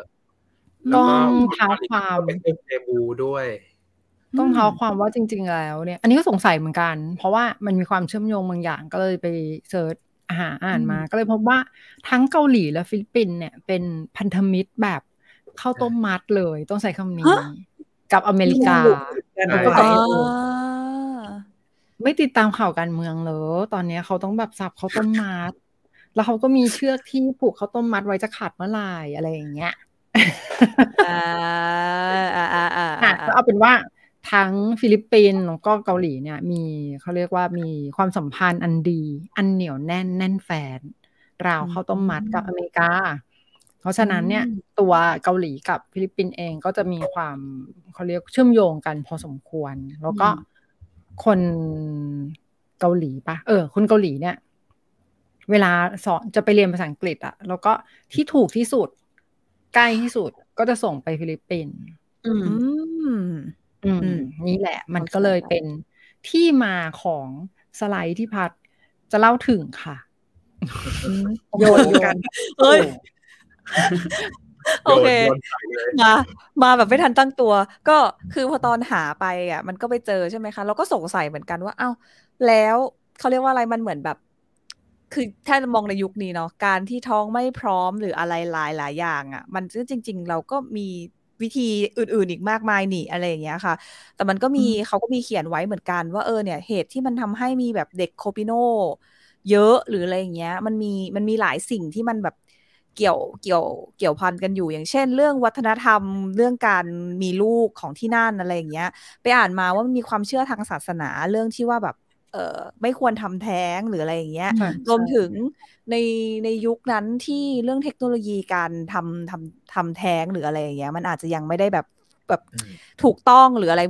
หรือปลอดภัยเหมือนทุกวันอะไรประมาณเนี้ยเหมือนทุกวันนี้อะไรอย่างเงี้ยค่ะมันก็เลยทำให้แบบว่าพอมันเกิดเหตุอย่างเงี้ยขึ้นอ่ะเขาก็โอเคเก็บไว้การที่มีลูกก็ต้องมีต่อไปซึ่งอันเนี้ยเราว่ามันก็เขาก็เขียนไว้เราว่ามันคล้ายๆกันในเอเชียเลยที่แบบโอเคผู้หญิงบางคนพอมีลูกปุ๊บตัวเองยังเป็นวัยรุ่นหรืออะไรอย่างงี้ก็ให้ที่บ้านไปเลี้ยงซะแล้วตัวเองก็ไปใช้ชีวิตทำงานหรืออะไรตามปกติอะไรเงี้ยมันก็เป็นวงจรแบบเนี้ยเหมือนกันหรืออีกเหตุหนึ่งก็มันจะเป็นเวของความแบบคือในฟิลิปปินส์เหมือนที่เมื่อกี้เราพูดเนาะว่าแบบมันจะมีบางชุมชนหรือบางอะไรเงี้ยที่มันอาจจะมีแบบเขาเรียกว่าอะไรอะมีคนที่ไม่ได้มีรายได้เยอะกระจุกตัวอยู่หรืออะไรอย่างเงี้ยค่ะแล้วก็เหมือนกับในประเทศอื่นๆที่พอลองไปอ่านมาคือเขาก็เขียนว่าค่าแรงอย่างเงี้ยก็ถูกกดอย่างนี้ใช่ไหมคะแล้วพอถึงเวลาพวกคนที่อยากจะเข้ามาทำงานอย่างเงี้ยบางทีก็ถูกหลอกมาคือเฮ้ยหลอกให้มาทำงานกลายเป็นสุดท้ายถูกไปค้าประเวณีพอถูกค้าประเวณีปุ๊บมันก็กลายเป็นเหตุของการตั้งท้องโดยที่ไม่ได้แบบ ไม่ได้ต้องการอะไรอย่างเงี้ยมันก็เลยมีแบบนี้ขึ้นซึ่งก็แน่นอนว่ามันไม่ใช่แค่ของผู้ชายเกาหลีด้วยนะใช่ไหมพี่จิมบอกว่าก็ไปเจอมาเหมือนกันว่ามันก็มีของแบบญี่ปุ่นด้วยที่มันจะมีเรียกว่าจาปิโน่นั่นก็มาจากเจแปนิสกับฟิลิปปินส์กันหรืออเมอะไรนะอเมริกาโน่เป็นกาแฟไม่ใช่อะไรสักอย่างเอาเป็นว่ามีผสมกันมามีผสมของหลากหลายมากอะไรอย่างเงี้ยมันก็เกิดขึ้นเหมือนกันกลัวจะเป็นอเมริกาโน่เหมือนกันกลัวพูดผิดอันนี้เดี๋ยวขอย้อนไปนิดนึงก็คือที่ฟิลิปปินส์น่ะด้วยความที่ได้รับอิทธิพลจากอเมริกาเยอะศาสนาที่มันเกี่ยวข้องกับเรื่องทำแท้งก็คือเขานับถือคาทอลิกกันซึ่งคาทอลิกเนี่ยเขาก็จะไม่นิยมกันคือเรียกว่าไม่ได้บอกว่าไม่นิยมก็คือการหย่าร้างหรือการทำแท้งเนี่ยคือผิดแบบมากผิดชั่วเลยแหละอย่างเงี้ยเหรอคะกฎศาสนาอะไรอย่างงี้ใช่ไหมคะใช่ใช่ก็คือทำไม่ได้นะเหมือนอะไรดีอะก็เราไปทำลายชีวิตหนึ่งอะไรอย่างเงี้ยเหรอคะถูกต้องก็นับว่าเป็นหนึ่งชีวิตที่เราทำลายไม่ได้ซึ่งมันก็คิดว่ามันเป็นปัญหามาจนถึงทุกวันนี้เหมือนกันนะเพราะทุกวันนี้มันก็ยังเป็นเรื่องผิดกฎหมายถ้าจะทำแท้งในฟิลิปปินส์ไงด้วยความเชื่อด้วยอะไรด้วยดูมีความรู้ขึ้นมามีสาระเฉยมีสาระเฉยไม่เพราะอย่าลืมว่าโลกเมื่อก่อนอ่ะถ้าไม่ทำแท้งปล่อยลูกคลอดออกมาให้แม่เลี้ยงหยาดเลี้ยงอะไรเงี้ยแต่ทุกวันนี้เราคิดว่าโลกมันเปลี่ยนไปเหมือนกันเนาะเขาก็มีความพยายามที่จะเรียกร้องอยู่แต่ก็ยังไม่เป็นผลเหมือนกันยังค่ะอย่าเพิ่งไปค่ะเมื่อกี้น้องเหตุแห่งยังมีอีก2ข้อค่ะมีอีก2ข้อก็คืออีก2ข้อก็คือเรื่องการคุมกำเนิดอันเนี้ยเราไปอ่านมาคร่าวๆเขาเขียนเหมือนประมาณว่าจริงๆแล้วในช่วงนั้นห่วงเวลานั้นเนี่ยเหมือนแบบเรื่ององค์ความรู้ในการคุมกำเนิดมันไม่ได้แพร่หลายมากนักเห็นมีข้อมูลเขียนไว้ประมาณว่าขนาดร้านที่มีถุงยางอนามัยขายแบบยังหาได้น้อยมากๆเลยอะไรแบบเนี้ยค่ะเลยทำให้แบบเหมือนพอต่อให้ทำงานเป็นแบบที่เกี่ยวกับขายบริการอะไรเงี้ยเขาก็ไม่ได้สนใจที่จะฟีลแบบป้องกันอะไรขนาดนั้นอะไรเงี้ยมันก็เลยทำให้แบบเกิดเหตุแบบเนี้ยขึ้นค่อนข้างเยอะเนาะในการแบบตั้งครรภ์อะไรเงี้ยค่ะรวมถึงน่าจะไม่ได้รับความนิยมด้วยนะถุงยางอะไรถ้าเกิดย้อนไปยุคนั้นน่ะใช่ไหมคุณเอ๋ในยุคนี้ต้องทันบ้างสิเพราะว่าเอาจริงๆไอ้เรื่องนี้มันเป็นผมว่ามันเป็นแพลตฟอร์มเรื่องราวแบบเดียวกันกับประเทศไทยเลยเพราะว่าถ้าย้อนกลับไปยุค90 80เนี่ยประเทศไทยก็มีปัญหาเรื่องการวางแผนครอบครัวการคุมกำเนิดอะไรมาตลอดแล้วก็เรื่องค้าประเวณีถุงยางเนี่ยมันไม่ใช่สิ่งที่มันอยู่ในmindset ปกติของคนไทยปกติเลยแล้วก็ถ้าผมจะไม่ผิดสมัยเด็กๆมันจะมีหน่วยงานที่อะไรเกี่ยวกับการวางแผนครอบครัวโดยเฉพาะเลยอยู่สุขุมวิทอยู่ซอยไอ้ตัวคอเรียทาวน์นั่นแหละในที่ตอนนี้อันนั้นเป็นหน่วยงานจริงๆป่ะเพราะเหมือนตอนเราเด็กๆอ่ะมันจะมีคลินิกต่างๆเขาจะเขียนว่าวางแผนครอบครัวแต่จริงๆแล้วอ่ะคือทำแท้งเข้าไปทำแท้งอ่ะใช่อันนี้เป็นหน่วยงานจริงๆหน่วยงานจริงๆถ้าผมจะไม่ผิดเขาก็ยังมีอยู่คือถ้าใครเข้าซอยสุขุมวิท12เข้าไปแล้วมันจะเป็นร้านที่มีคอนดอมอะไรเยอะๆใช่ไหมที่เป็นร้านอาหารหรือคาเฟ่หรืออะไรใช่มีร้านอาหารชื่อแคบเบตคอนดอมอยู่ข้างหน้าไอ้นี่ของคุณมีชัยไงที่ทำได้ถึงยากถูกต้องวัดอายุอีกละวัดอายุจริงหรือไม่รู้อ่ะเนี่ยหนูไม่รู้ก็เขาเป็นคนแรกที่คุณมีชัยฤชุพันธ์เนาะก็น่าจะเป็นคนแรกที่มาทำเรื่องนี้แหละไปตามต่างจังหวัดอาจจะยังเห็นอยู่คาเฟ่แคบเบตต่างๆนั่นแหละซึ่งเอาจริงๆแล้วอ่ะมันก็เป็นสิ่งที่ในไทยเองก็มีปัญหาคล้ายๆกันเรื่องการมีชัยวีระไวยทยะค่ะขอโทษค่ะใช่ขอโทษค่ะพูดผิดต่อเรื่องของการค้าประเวณีใช่ไหมที่มันทำให้เกิดแบบลูกที่เป็นลูกครึ่งไทยกับฝรั่งลูกครึ่งไทยประเทศอื่นๆอะไรเงี้ยซึ่งผมว่ามันก็เป็นเคสที่มันดูแบบสอดคล้องกับไอ้ตัวโคปิโนที่มันเอามาเป็นแบบสารตั้งต้นของเรื่องเนี้ยของเรื่องนี้นั่นแหละฮะเดี๋ยวค่ะอย่าเพิ่งไปค่ะหัวข้อสุดท้ายอันสุดท้ายของอันนี้แล้วก็คือมีเคสนึงก็คือเราว่านี่ก็ทั่วไปเหมือนกันนะก็คือฟีลแบบหลอกอ่ะไป หลอกผู้หญิงให้แบบฟิลหลอกให้รักแล้วจากอะไรอย่างเงี้ยก็เป็นเวแบบก็เขาเรียกว่าอะไรอ่ะเลยเป็นฟิลเหมือนประมาณว่ามันมีหลายเคสมากมันก็จะมีทั้งเคสที่แบบหลอกให้รักแล้วให้ผู้หญิงเปย์สุดท้ายแล้วฉันไม่หมดรักเธอละไปละบายอะไรอย่างเงี้ยมันก็เลยเขาก็มีเขียนไว้เหมือนกันนะว่ามันก็เป็นเหตุให้แบบไอ้ข้อเนี้ยมันก็เลยเป็นเหตุให้ที่ทำให้เด็กๆที่เกิดมาตอนนั้นโคปิโนที่เกิดมาในช่วงนั้นนะค่อนข้างแบบรู้สึกต่อต้านแล้วก็แบบไม่ได้ชอบไม่ได้รู้สึกถึงความเป็นมิตรกับเกาหลีขนาดนั้นถึงแม้ตัวเองจะมีสายเลือดอยู่ก็ตามอะไรอย่างเงี้ยแต่ถึงว่าเราว่ามันก็ไม่ใช่แค่เกาหลีหรอกมันก็คงเป็นในช่วงนั้นเราว่าถ้าเราเป็นเด็กที่เกิดมาตอนนั้นไม่โอเคกันคิดว่าในเมืองไทยก็มีเยอะนะเคสแบบเนี้ยก็คือว่าเป็นอาจเป็นลูกทหารเยอรมันทหารอเมริกันต่างๆช่วงนั้นที่เขามาตั้งฐานทัพอยู่อะไรแบบเนี้ยก็คือเป็นโดยเฉพาะฝั่งอีสานนะถูกถูกต้องแล้วว่าอันนั้นก็เป็นเขาเรียกว่าเป็นความยากลำบากสำหรับเด็กที่เกิดมาเป็นคือหน้าตาเป็นฝรั่งแต่ว่าพูดภาษาอังกฤษไม่ได้เลยนะมันก็โหดร้ายเหมือนกันก็ในเกาหลีเองก็เยอะเหมือนกันที่เป็นลูกครึ่งแบบอเมริกันเลยอ่ะหน้าตาเป็นฝรั่งเลยแต่พูดภาษาอังกฤษไม่ได้อะไรอย่างเงี้ยเพราะเกาหลีเองก็มีกองทัพมาอยู่แบบย่านยองซานกลางเมืองอะไรอย่างเงี้ยดังนั้นเรื่องนี้มันกลายเป็นหลายของเชื้อชาติเนี่ยมันเลยกลายเป็นแบบเรื่องอะไรหนึ่งในนั้นมันคือประเด็นเรื่องของความหลากหลายที่แบบมันตามมาด้วยความเขาเรียกอะไรด้านลบปัญหาต่างๆอะไรอย่างเงี้ยเรื่องของการเหยียดสีผิวการเชื้อชาติการถูกบูลลี่อะไรอย่างเงี้ยแล้วเขาก็ไม่ได้คือมันเหมือนแบบกลมกลืนเข้ากับคนที่เป็นคนประเทศนั้นแท้ๆรับไม่ได้ไงแล้วก็ซึ่งที่โคฟิโนเองมันก็เป็นทรงอย่างนั้นเหมือนกันเพราะว่าลูกที่เกิดออกมาเนี่ยมันก็มีทรงของการคนที่ดูแปลกแยกออกไปจากคนท้องถิ่นดั้งเดิมมันก็จะมีประเด็นเรื่องของการใช้ชีวิตยากลำบากในสังคมในชุมชนเดิมอะไรแบบนี้อยู่เหมือนกันโอ้โหจากหนังเลือดสาดเราก็มาสู่รากเหง้าของปัญหาทางสังคมเราก็ไปหาอะไรให้มันซีเรียสกันจนได้ซีเรียสจริงโดยเฉพาะสไลด์ต่อไปอ่ะซีเรียสเหมือนกันนะโอ้คือไอ้ความซีเรียสอย่างนึงคือมันมีเหตุผลที่พอมันมีลูกกับคนเกาหลีที่อยู่มาวันนึงเขาก็กลับบ้านไปอ่ะมันเลยกลายเป็นแบบแม่เลี้ยงเดี่ยวก็อย่างอันเนี้ยค่ะที่หัวข้อคือเคสของแม่โคปิโนใช่ไหมคะคือตอนที่หาข้อมูลเนี่ยมันมีอย่างที่เราบอกมีสกู๊ปข่าวถ้าจำไม่ผิดจะเป็นของช่อง KBS ก็คือลงพื้นที่เลยไปสัมภาษณ์แม่ของโคปิโนว่าแบบว่าแต่ละคนเป็นแบบอายุเท่าไหร่แล้วตัวสิ่งที่ตัวเองเจอมาคืออะไรอย่างเงี้ยมันก็มีบางคนที่ณตอนนั้นที่ให้สัมภาษณ์เนี่ยถ้าจำไม่ผิดน่าจะประมาณสัก10ปีที่แล้วหรืออะไรอย่างงี้นะคะฟีลแบบว่าอายุ21เองอะไรเงี้ยแต่ว่าที่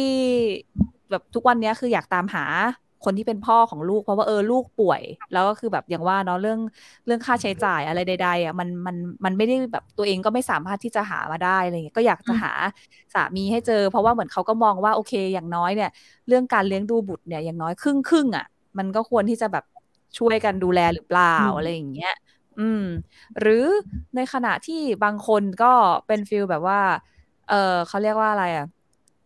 พอก็อยู่กินด้วยกันปกติเลยนะคบกันอะไรอย่างเงี้ยแต่พอรู้ว่าตัวเองแบบคบกันเป็นปีอ่ะแต่พอรู้ว่าผู้หญิงท้องปุ๊บผู้ชายก็ไปเลยก็มีบายจ้าไปเลยก็เลยแบบอ้าวเฮ้ยแล้วเธอหายไปไหนอยู่ดีๆก็หายไลน์ไม่ตอบอะไรอย่างเงี้ยไปเลยก็มีอะไรอย่างเงี้ยค่ะหรือแต่ว่าส่วนใหญ่อ่ะเท่าที่อ่านมามันก็จะมักจะมีเป็นเคสของคดีผู้หญิงไม่ใช่ค่ะมักจะเป็นผู้หญิงที่อ่ะค้าประเวณีเป็นเปอร์เซ็นต์ส่วนมากละกันแต่ในเปอร์เซ็นต์ส่วนน้อยมันก็มีเหมือนกันที่เป็นผู้หญิงที่เขาก็แบบว่าไม่ได้ค้าประเวณีไม่ได้อะไรเลยแต่เพียงแต่ว่าแบบผู้ชายเองบางทีก็แบบเขาเรียกว่าอะไรเขาก็บอกว่าไปปันใจให้หญิงอื่นอ่ะแล้วก็อยู่ๆก็กลับบ้านไปเลยแล้วก็ไม่กลับมาอีกแล้วอย่างเงี้ยก็มีคือมีหลายเคสมากจริงๆถ้าไปเซิร์ชคำว่าโคปิโนดูมันจะมีสารคดีอันเนี้ยขึ้นมีทั้งแบบสัมภาษณ์แม่โคปิโนหรือมีรายการที่พาไปตามหาพ่อก็มีโอ้เมื่อกี้ดูตัวเลขมาปี2020มีข้อมูลพูดถึงโคปิโนในที่ยังอยู่ในฟิลิปปินส์ตอนเนี้ย อยู่ที่ 30,000 คนโอ้เยอะนะคำว่า 30,000 เนี่ยมันดูเป็นตัวเลขที่ค่อนข้างน่าเรียกน่าตกใจเหมือนกันนะสำหรับไอ้คนที่เค้าเรียกอะไรอ่ะคือไม่แน่ใจว่าตัวเลขเนี้ยมันรวมคนที่พ่อยังอยู่ด้วยหรือเปล่าหรือเป็นคนที่ถูกพ่อทิ้งกลับเกาหลีไปแล้วอะไรอย่างเงี้ยตัวเลข 30,000 คนในปี2020มันก็เยอะนะเยอะมากไม่ใช่น้อยๆแล้วสไลด์ต่อไปได้เลยนะฮะไปเลยนะฮะ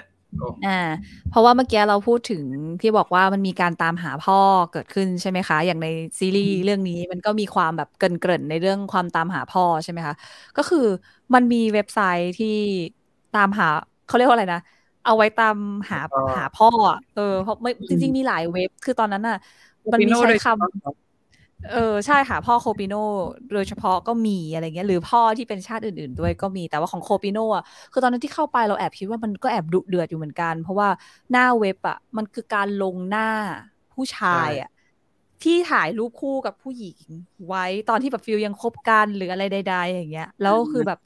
เขียนชื่อไว้ชัดเลยสมมติชื่อคุณตึ๊ดๆๆณปีนั้นอายุเท่านี้หน้าตาแบบนี้แต่บางคนก็ไม่ใช่รูปคู่เป็นรูปผู้ชายมาเดียวๆเหมือนฟิลเหมือนแบบถ่ายมาจากกระเป๋าตังค์หรืออะไรอย่างเงี้ยใดๆเนาะซึ่งก็คือหลักฐานที่มีนั่นแหละใช่พอเท่าที่พอจะมีแต่ทีเนี้ยแบบว่า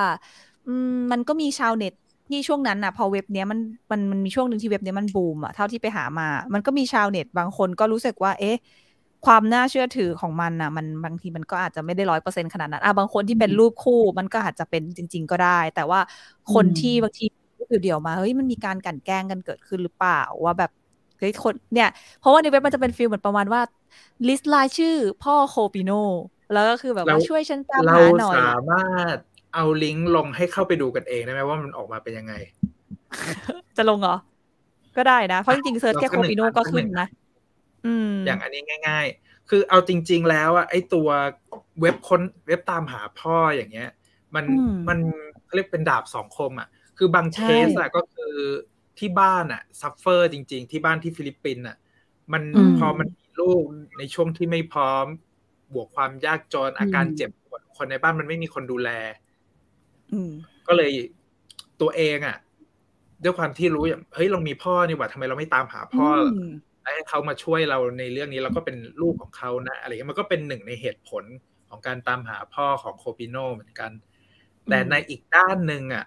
มันก็เป็นเรื่องของการอยากเรียกร้องเขาเรียกอะไรค่าเลี้ยงดูบุตรซึ่งมันมีกฎหมายในเรื่องนี้อยู่แล้วก็สามารถฟ้องร้องได้ตามกฎหมายอย่างเงี้ยไม่ได้ต้องการให้กลับมาใช้ชีวิตหรือยอมรับการมีลูกตรงเนี้ยแต่เนี่ยมันคือลูกของคุณต้องมีความรับผิดชอบนะอะไรอย่างเงี้ยมันก็มีหลายปัจจัยในการที่มันเกิดเว็บไซต์ค้นหาพ่อ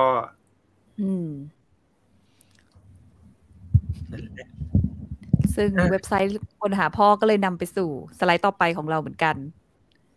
ก็คือเป็นเราไปอ่านเจอมาว่ามันมีเป็นธุรกิจโคปิโนด้วยเป็นโคปิโนบิสเนสช่วยตามหาพ่อใช่แต่ทีเนี้ยมันเป็นการช่วยตามหาพ่อที่เราคิดว่ามันก็มีความแบบอันนี้นิดนึงเหมือนกันคือมันเป็นเหมือนฟิลบริษัทเขาเรียกว่าอะไรนะเหมือนองค์กรนะมีองค์กรที่เขาเรียกว่าอะไรอ่ะช่วยในการแบบค่าเรื่องที่เหมือนพี่อดีพูดเมื่อกี้เรื่องค่าเลี้ยงดูบุตรเนาะทีเนี้ยเขาก็บอกว่าในบรรดาองค์กรที่มีเนี่ยมันก็จะมีองค์กรหนึ่งที่น่าจะเป็นที่รู้จักมากที่สุดก็คือW L K ทีเนี้ยองค์กรเนี้ยมันก็จะเป็นฟิลเหมือนประมาณว่าถ้าสมมติว่าเราสามารถเขาเรียกอะไรว่าทำให้คุณไอ้นี่ได้สำเร็จอ่ะต้องแบ่งเปอร์เซ็นต์ในค่าเลี้ยงดูเนี่ยไอ้ตัวหน่วยงานที่ช่วยฟ้องร้องเนี่ยจะได้เปอร์เซ็นต์แบ่งใช่แต่ทีเนี้ยใช่ซึ่งเปอร์เซ็นต์มันอ่ะเหมือนแบบคือเท่าที่อ่านมาเนี่ยคือของพวกสำนักทนายความอื่นๆในเกาหลีทั่วไปอ่ะเขาก็มีในการที่ช่วยคดีเหล่านี้เหมือนกันแต่ทีเนี้ยเขาจะไม่ได้เรียกร้องเปอร์เซ็นต์ที่เยอะเท่ากับ AWLK นี้อะไรอย่างเงี้ยแล้วก็เลยแบบเหมือนอย่างเช่นค่าธรรมเนียมของที่อื่นมันอาจจะแบบถ้าชนะอะไรอย่างเงี้ยมันก็ อาจจะอยู่ที่แบบ 30-40% แต่ที่นี่มันแบบ 50% เลยอะไรอย่างเงี้ยค่ะคือแบบมันก็ค่อนข้างไอ้นี่อยู่เหมือนกันคือมันก็เป็นธุรกิจที่เป็นดาบสองคมนะเท่าที่เราไปหามามันก็คือโอเคทางฝ่ายครอบครัวเด็กฝั่งนั้นที่นี่ก็โอเคก็จะได้ค่าเลี้ยงดูตามที่ตัวเองต้องการแต่ในขณะเดียวกันเขาก็ต้องจ่ายสิ่งนี้เหมือนกันแต่ถ้ามองว่าเขามาตัวเปล่าเข้ามาเกาหลีแล้วมาหาโดยลำพังเราว่านี้คือยากมากที่เขาจะแบบสามารถแบบทำได้ตามที่เขาต้องการมันก็ต้องพึ่งพาองค์กรหรือหน่วยงานแบบนี้แหละแต่ดูแล้วมีความเป็นธุรกิจสีเทามากกว่านั้นเทาเป็นเรื่องเทาๆโอ้โหคือมันเพราะเอาจริงๆจุดเริ่มต้นน่ะมันก็คือความเทาแล้วในส่วนหนึ่งนะในการของการมีลูกกับผู้หญิงฟิลิปปินส์แล้วตัวเองก็หนีกลับประเทศมาอะไรเงี้ยจุดเริ่มต้นตอนนั้นมันก็เทาแล้วพอมันมาเข้ากับโมเดลที่มันสามารถใช้กฎหมายในการฟ้องร้องเพื่อเอาทรัพย์หรือเอาอย่างนี้เอาค่าเลี้ยงดูได้เนี่ยมันเลยกลายเป็นแบบการต่อสู้กันเพื่อผลประโยชน์อะไรบางอย่างที่แบบโอ้โหมันไม่มีคำว่าถูกผิดอะไรอย่างนี้อีกแล้วอะถ้าเกิดกฎหมายมันมีช่องให้เขาสามารถฟ้องได้อะนะถูกนั่นแหละเศร้าดังนั้นนะไอ้คำไอ้ชื่อเดิมอะ sad tropical โอ้โหแม่งโคตรตรงตัวเลยอะเรื่องนี้ไม่มีความสุขแต่มันดูเป็นเรื่องสามเศร้าไปจริงๆในใจนึกมาตลอดว่าเป็นแบบดราม่าแน่นอนดราม่าแบบเธอรักฉันฉันไม่รักเธอแต่ฉันรักอีกคนอะไรอย่างเงี้ยคิดแบบนั้นมาตลอดมีคนมาฝากเยอะฝากสนับสนุนนักแสดงคิมซอนโฮด้วยนะคะโอ้เพจดูซีรีส์ให้ซีเรียสนี่ยิ่งกว่า I.O. คิมซอนโฮแล้วค่ะต้องยืนยันจุดอย่างนี้เราต้องถามคุณหนิงเล่นเกมเล่นกิจกรรมของเราหรือยังไม่แต่ถ้าคุณนิ้งเขาต้องไปดูรอบนั้นมาแล้วรอบพิเศษ2รอบป่ะเขาก็ดูอีกไงตัวจริงต้องดูบ่อยๆดูบ่อยๆจริงขยับมาเมื่อกี้ก็พูดกันไปแล้วแหละคือในตัวละครเรื่องนี้สิ่งหนึ่งที่มันมีคาแรคเตอร์คือสำเนียงการพูดภาษาอังกฤษที่มันไม่ใช่สไตล์อเมริกันจ๋าแบบที่เราคุ้นเคยหรือเป็นสำเนียงแบบเกาหลีผสมอะไรอย่างเงี้ยคือตัวน้องคังแทจูเนี่ยตัวละครน้องคังแทจูเนี่ยเข้าใจว่าน่าจะเป็นเด็กนอกอันนี้ไม่รู้นะว่าแบ็คกราวด์ชีวิตเขายังไงแต่ว่าภาษาอังกฤษสำเนียงดีมากสำเนียงเนทีฟเลยแล้วพอมารับบทมาโคเนี่ยในเรื่องเหมือนเขาจะบอกว่าแม่สอนภาษาเกาหลีแล้วก็สอนภาษาอังกฤษด้วยคือแบบพยายามผลักดันให้เขาแบบมีความรู้ด้วยประมาณนี้แหละต้องเผื่อไว้นะเผื่อไปตามหาพ่อต้องรู้ภาษาเกาหลีไปบ้างนะลูกแต่น้องก็พูดเก่งเลยนะภาษาเกาหลีอะสามารถพูดคำแบบคำยากๆได้ไม่ใช่คำยากๆดิเขาเรียกว่าคำอะไรอะคำที่แบบซ้อนเนาะเนทีฟเขาใช้กันอะที่ไม่ใช่คำเบสิกทั่วไปอะน้องสามารถพูดได้ภาษาพูดเนาะภาษาพูดทั่วไปภาษาพูดใช่แล้วก็ในเรื่องเนี่ยไม่ได้มีแค่น้องเขาพูดภาษาอังกฤษคนเดียวก็จะมีคุณคิมซอนโฮก็พูดภาษาอังกฤษเหมือนกันแล้วก็จะมีคือตอนแรกเลยที่รู้ว่ามาถ่ายที่เมืองไทยอ่ะเพราะว่ามีตัวประกอบนักแสดงสมทบคนหนึ่งพูดภาษาอังกฤษแล้วโหสำเนียงไทยมากคือในใจคือนี่ถ่ายเมืองไทยใช่ไหมเพราะคนฟิลิปปินส์อ่ะมันก็จะสำเนียงฟิลิปปินส์ไงมันจะติดมากับล็อกที่เราฟังเรารู้สึกว่าเนี่ยไม่ออกเลยว่าคนไหนมันก็จะพูดภาษาอังกฤษแบบไหนอะไรอย่างเงี้ยคนเกาหลีก็จะพูดภาษาอังกฤษแบบไหนอะไรอย่างเงี้ยคือฉากนั้นปุ๊บเฮ้ยถ่ายที่เมืองไทยนี่หว่าแล้วหลังจากนั้นอ่ะก็เลยรู้เลยว่าเมืองไทยแน่ๆเพราะพอปลดล็อกแล้วปุ๊บป่ะทุกอย่างเป็นเมืองไทยหมดเลยอยู่ตรงนี้เป็นอีกจุดนึงที่ควรไปดูเพื่อสังเกตเอ้ยแล้วก็มีเรื่องนึงที่อาจต้องถามเอ็ดดี้ด้วยเพราะว่าในเรื่องเนี่ยมันมีการคุยกันทำนองว่าถ้าไปเกาหลีเนี่ยต้องพูดภาษาอังกฤษสำเนียงอเมริกันนะเพราะว่าจะได้รับความเขาเรียกอะไรดูแบบดูรวยขึ้นมาprivilege ดูรวยถ้าเกิดพูดสำเนียงอังกฤษก็พอได้แต่ไม่ค่อยเท่าไหร่อเมริกันดีกว่าก็อย่างที่รู้แหละก็เมื่อกี้ก็พูดถึงไอ้ตัวกองทัพอเมริกันที่อยู่กลางเมืองไปแล้วอะไรอย่างเงี้ยค่านิยมของคนเกาหลีกับอเมริกันนี่มันบวกอยู่แล้วเพราะว่าหลายๆอย่างเขารับมาจากอเมริกันแหละแม้แต่บูเดชิเกที่เรากินกันอย่างอร่อยก็มาจากอาหารในกองทัพอเมริกันเนี่ย อ๋อโอเคแปมกระป๋องอะไรอย่างเงี้ยมีหน้าคนเกาหลีถึงเข้าอเมริกาได้โดยที่ไม่ต้องคือเหมือนทำวีซ่าอีวีซ่าไม่ต้องไปขอวีซ่าเป็นมิตรสหายก็ทุกวันนี้อเมริกาก็มีบทบาทกับเกาหลีมากมายก็เป็นตัวคานอำนาจให้เกาหลีเหนือถูกอย่างที่เรารู้กันภาษีเมืองไทยก็อเมริกาก็มีฐานทัพอะไรนึกป่ะที่เขาบอกมีฐานทัพลับหรืออะไรเงี้ยได้รับการสนับสนุนจากอเมริกาว้าวก็ว่ากันอย่างนั้นนะเพราะวันนั้นพอดีไปกินข้าวไงเห็นที่ร้านเขาเปิดท็อปนิวก็เลยดูว้ายคุยบอกแหล่งข่าวได้แรงมากทำไมเขาเป็นช่องทีวีถึงก็รู้ข่าวรู้เราเนาะอันนี้ก็เป็นแล้วในเรื่องก็คือให้พูดสำเนียงอเมริกันใช่ป่ะแต่สำเนียงที่ห้ามพูดเลยก็คือภาษาอังกฤษสำเนียงเอเชียใช่แล้วไอ้เรื่องภาษาอังกฤษสำเนียงเอเชียนี่คนไทยซัฟเฟอร์มากเลยนะผมไปคุยกับเพื่อนแต่คนหลายคนก็บอกเนี่ยสำเนียงยูอ่ะคนไทยใช่ต่อให้เราจะพยายามแอคเซนต์ไม่มีทางคำอะไรอย่างเงี้ยมันจะมีหางเสียงหรือการแบบยกคำอะไรอย่างเงี้ยมันติดตัวมาเป็นปีน้อยเวลาไปเมืองนอกเดินผ่านจะรู้เลยว่าคนนี้คนไทยเนี่ยผมก็มีแบบประสบการณ์ตรงนะเพราะตอนไปเกาหลีอ่ะพอเขาเห็นไปแล้วเราไม่ใช่หน้าตาผมไม่ใช่คนจีนหรอกเราก็จะไม่รู้ภาษาจีนไงเขาก็จะถามว่าเฮ้ยเราเป็นคนฟิลิปปินส์เหรอเป็นคนปีนอยเหรออะไรอย่างเงี้ยว่าหน้าตาเรามันก็ได้ฟิลิปปินส์นะหน้าเหมือนกันเราว่าฟิลิปปินส์กับคนไทยหน้าคล้ายกันมากก็จะโดนทักอย่างนี้บ่อยแล้วพอบอกว่ามาจากไทยแลนด์ครับก็ไต้หวันใช่กำลังจะพูดเราต้องพูดแทกุกสิคะคุณพี่ไต้หวันก็ว่าโน่ไต้หวันไทยแลนด์พูดภาษาอังกฤษของเขาอะนั่นแหละแต่เดี๋ยวนี้คนรู้จักคนไทยดีเยี่ยมตอนนี้ปีนี้ฮะไทยเกาหลีนี่มีแคมเปญร่วมกันเยอะเดี๋ยวรอติดตามได้ก็ต้องร่วมเลยนะนี่บินไปเกาหลีนี่บ่อยกว่าไปสยามอีกมั้งเนี่ยโอ้โหอะไรก็เกินไปกล้าพูดไปปีนี้ป้าสองครั้งเองมีแอบเล่านิดนึงตอนนี้เมนูอาหารไทยที่ฮิตที่สุดในเกาหลีนะฮะที่คนตื่นตูมที่สุดนะปลาท่องโกนะครับ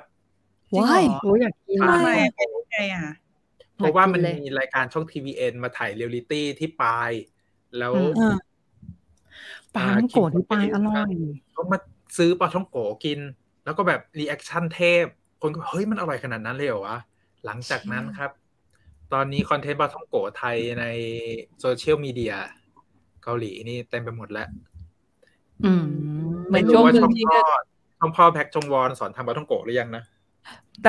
ต่พ่อสอนทำอาหารไทยทุกอย่างเลยเดี๋ยวสักพักแล้วน่าจะมาจ้ะมั่นใจแต่อันนี้น่าสนใจนะเพราะจริงๆปลาท่องโกะมาจากเมืองจีนแต่ว่าเคยไปกินปลาท่องโกะที่เมืองจีนนะที่เมืองไทยอร่อยกว่าที่เมืองไทยอร่อยกว่าจริงๆแป้งมันหลังวิธีการหวานเว้ยโอ้ยพูดแล้วปลาท่องโกะสิงคโปร์อร่อยนะพูดแล้วตอนนี้มันต้องแบบแกร็บกับปลามันต้องแกร็บไม่น่ามีนะปลาท่องโกะตอนนี้ 21:00 น.มันแกร็บของมีค่ะคุณปลาท่องโกะเสวยอ่ะบรรทัดทองเยาวราชมีค่ะคุณประเทศไทยไม่ขาดอาหารค่ะพูดเลยนี่นะเราหนักที่คอนโทรไปปลาท่องโกะได้นะจากมากมาสไลด์สุดท้ายพอดีวันนี้น่ารักอ่ะใครอ่ะใครน่ารักพูดจิก็ดูดีมีรักยิ้มด้วยนี่ในเรื่องไม่เห็นรักยิ้มเลยนะว่าไปมีแต่ยิ้มแสแยะยิ้มแสแยะใช่ไม่มีอย่างเงี้ย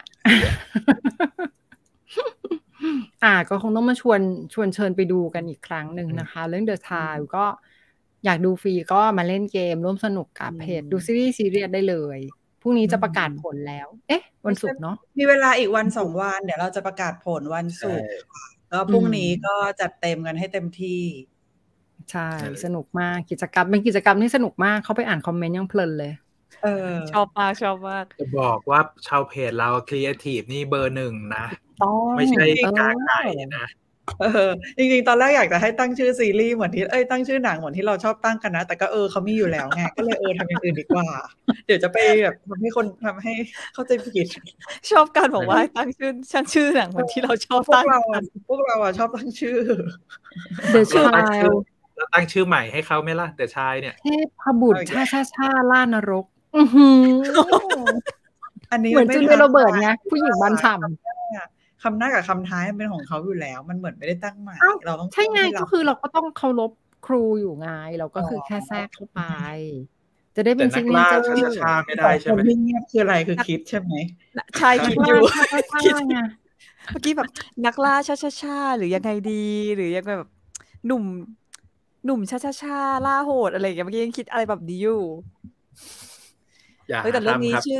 อย่าหาทำเพราะว่าเขามีชื่ออยู่แล้วเขามีชื่ออยู่แล้วย้ำอีกทีชื่ออะไรนะจ๊ะเทพบุตรล่านรกไปดูกันว่าชาล่านรกอันนี้พี่จิมมี่ตั้งก็ไปดูกันว่าเขาอ่ะล่ายังไงแต่ดิฉันน่ะตอนดูจบอ่ะดิฉันมาหันมาบอกพี่จิมมี่กับพี่พาว่าดิฉันจดว่าแบบมันมีซีนที่ดิฉันจดคำมาว่ารู้สึกว่าพี่ชอนโฮเนี่ยคือพอดูจบรู้สึกว่าเขาวิ่งเขาซิ่งเขามาแนวดิ่งอันนี้คืออยากให้ทุกคนไปดูมากว่าเขามาแนวดิ่งยังไงแล้วก็เขาคิดเลขเก่งลองไปดูใครไปดูมาแล้วว่าคุยกันอีกทีนึงได้ว่าแบบเขามาฉลาดเขาพูดภาษาอังกฤษได้เขาคิดเลขเก่งเขาเป็นแบบพี่เขานี่หนังอะไรเนี่ยเราจะมีอยู่ซีนนึงที่เรากับพี่ฟ้าหันไปพูดกันว่า QR code อยากรู้ว่าทุกคนคิดเหมือนกันไหมถ้าไปดูแล้วช่วยกลับมาบอกด้วยมีอยู่ถูกให้จดคีย์เวิร์ดเข้าลงไว้ใช่ไหมไปสังเกต QR code ใช่แล้วไปหาว่าอีคำที่เราพูดอยู่ส่วนไหนเขาวิ่งเขาซิ่งเขามาแนวดิ่งเขาคิดเลขเก่งและ QR code อ๋อเขาอาจจะไม่มีไงอาจจะไม่มีเทคโนโลยีเหมือนเราลองดูเราว่าเรื่องนี้คุ้มค่าคือนี่เป็นคนที่ไม่สามารถดูเลือดสาดได้แต่ก็มีเย็บปิดตาไปบ้างแต่ก็สนุกนะส่วนตัวใช่ไหมฝืนคือไม่ชอบสนุกไม่ชอบซีนที่เห็นไม่ชอบซีนที่เห็นแบบชัดๆในแง่ของการฆ่าค่ะแต่ว่าถ้าเป็นซีนแบบพี่เขาแบบอื้ออะไรอย่างเงี้ยไม่มีปัญหาโอเคอันนั้นคือไปดูได้เลยเต็มที่แสดงดีมากก็จะบอกว่าถ้าเกิดสมมติว่ากลัวว่าจะชายแท้เกินไปกลัวเลือดหรืออะไรอย่างเงี้ยจะบอกว่าหนังมันมีทรงโหดก็จริงแต่ว่าโทนมันก็ไม่ได้น่ากลัวขนาดนั้นไปดูได้ถูกต้องถ้ากลัวก็ชวนเพื่อนไปดูค่ะจะได้แบบว่าให้เพื่อนช่วยเก็บรายละเอียดเหมือนที่เราไปดูด้วยกันใช่หมดแล้วค่ะสำหรับสไลด์ในวันนี้เราจะแถม Revenant สักหน่อยไหมก็แถมสั้นๆ20นาทีเดี๋ยวแถมถ้าพี่จะแถมไม่ได้ตามเวลาเหรอคะเพราะว่าจะต้องชั่วโมงครึ่งจะบอกว่าถ้าพี่จะแถมต้องขอลานะเดี๋ยวจะเก็บไว้ที่หน้าได้รวดเดียวเก็บไว้ที่หน้าก็ได้นะทีเดียวเพราะไม่งั้นเดี๋ยวคนที่เขามาดูเอพิโซดนี้เขาก็จะไม่รู้ไงว่ามันมีอันนี้แปลว่าอาทิตย์หน้าก็จะเรเวแนนแน่นอนเฮ้ยมันต้องเรเวแนนป่ะตอนเนี้ยมันไม่ได้หรอเนี่ยมันคือการจดแล้วว่าปีไหนเกิดเหตุการณ์อะไรมาเกิดขึ้นเนี่ยคือตอนนี้พูดสั้นๆก็คือแม่คิมอึนฮีเนี่ยเขาเปิดหมากมาแล้วว่าใครมันเป็นตัวการเบื้องหลังเหตุการณ์ในอดีตมาจากตระกูลไหนคือตอนนี้ปมมันมาตรงนั้นแล้วแต่ด้วยความที่เป็นคิมอึนฮีครับผมก็ยังรู้สึกว่ามันอาจจะไม่ใช่สิ่งที่เราเข้าใจกันอยู่ตอนนี้ก็เป็นไปได้เตรียมโดนหักหลังไปแล้วแต่ว่ามันมี12 EP เองนะใช่อีกนิดเดียวจะจบแล้วบอกว่าได้เด็ดอะไรครับเรื่องนี้คือเรื่องนี้ในเกาหลีอะเรทในระดับที่19+นะฮะ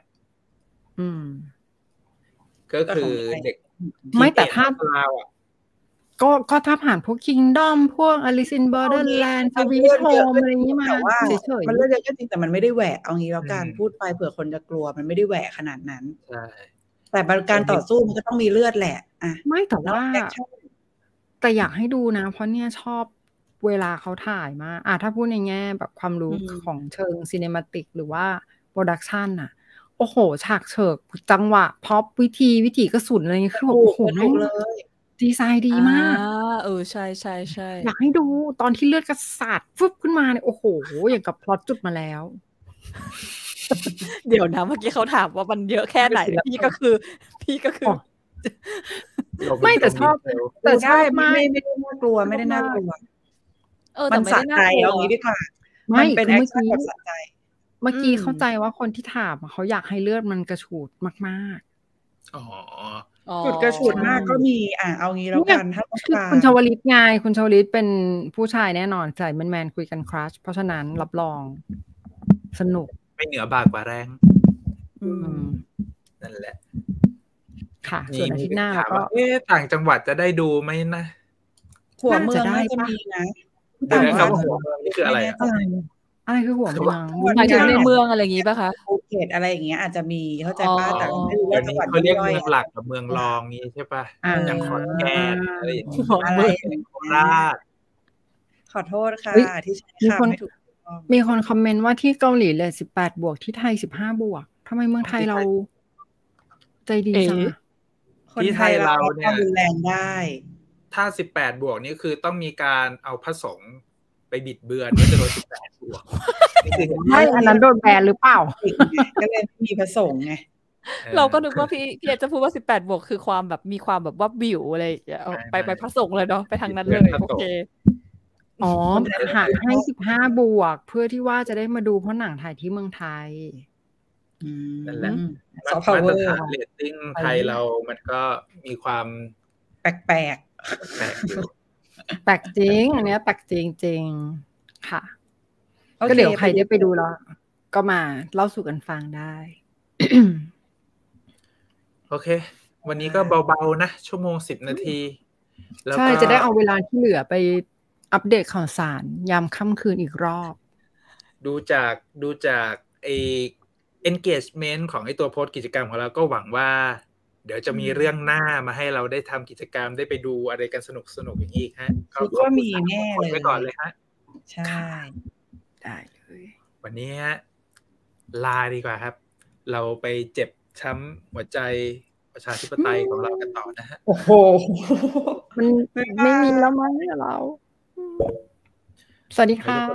สวัสดีค่ะสวัสดีค่ะ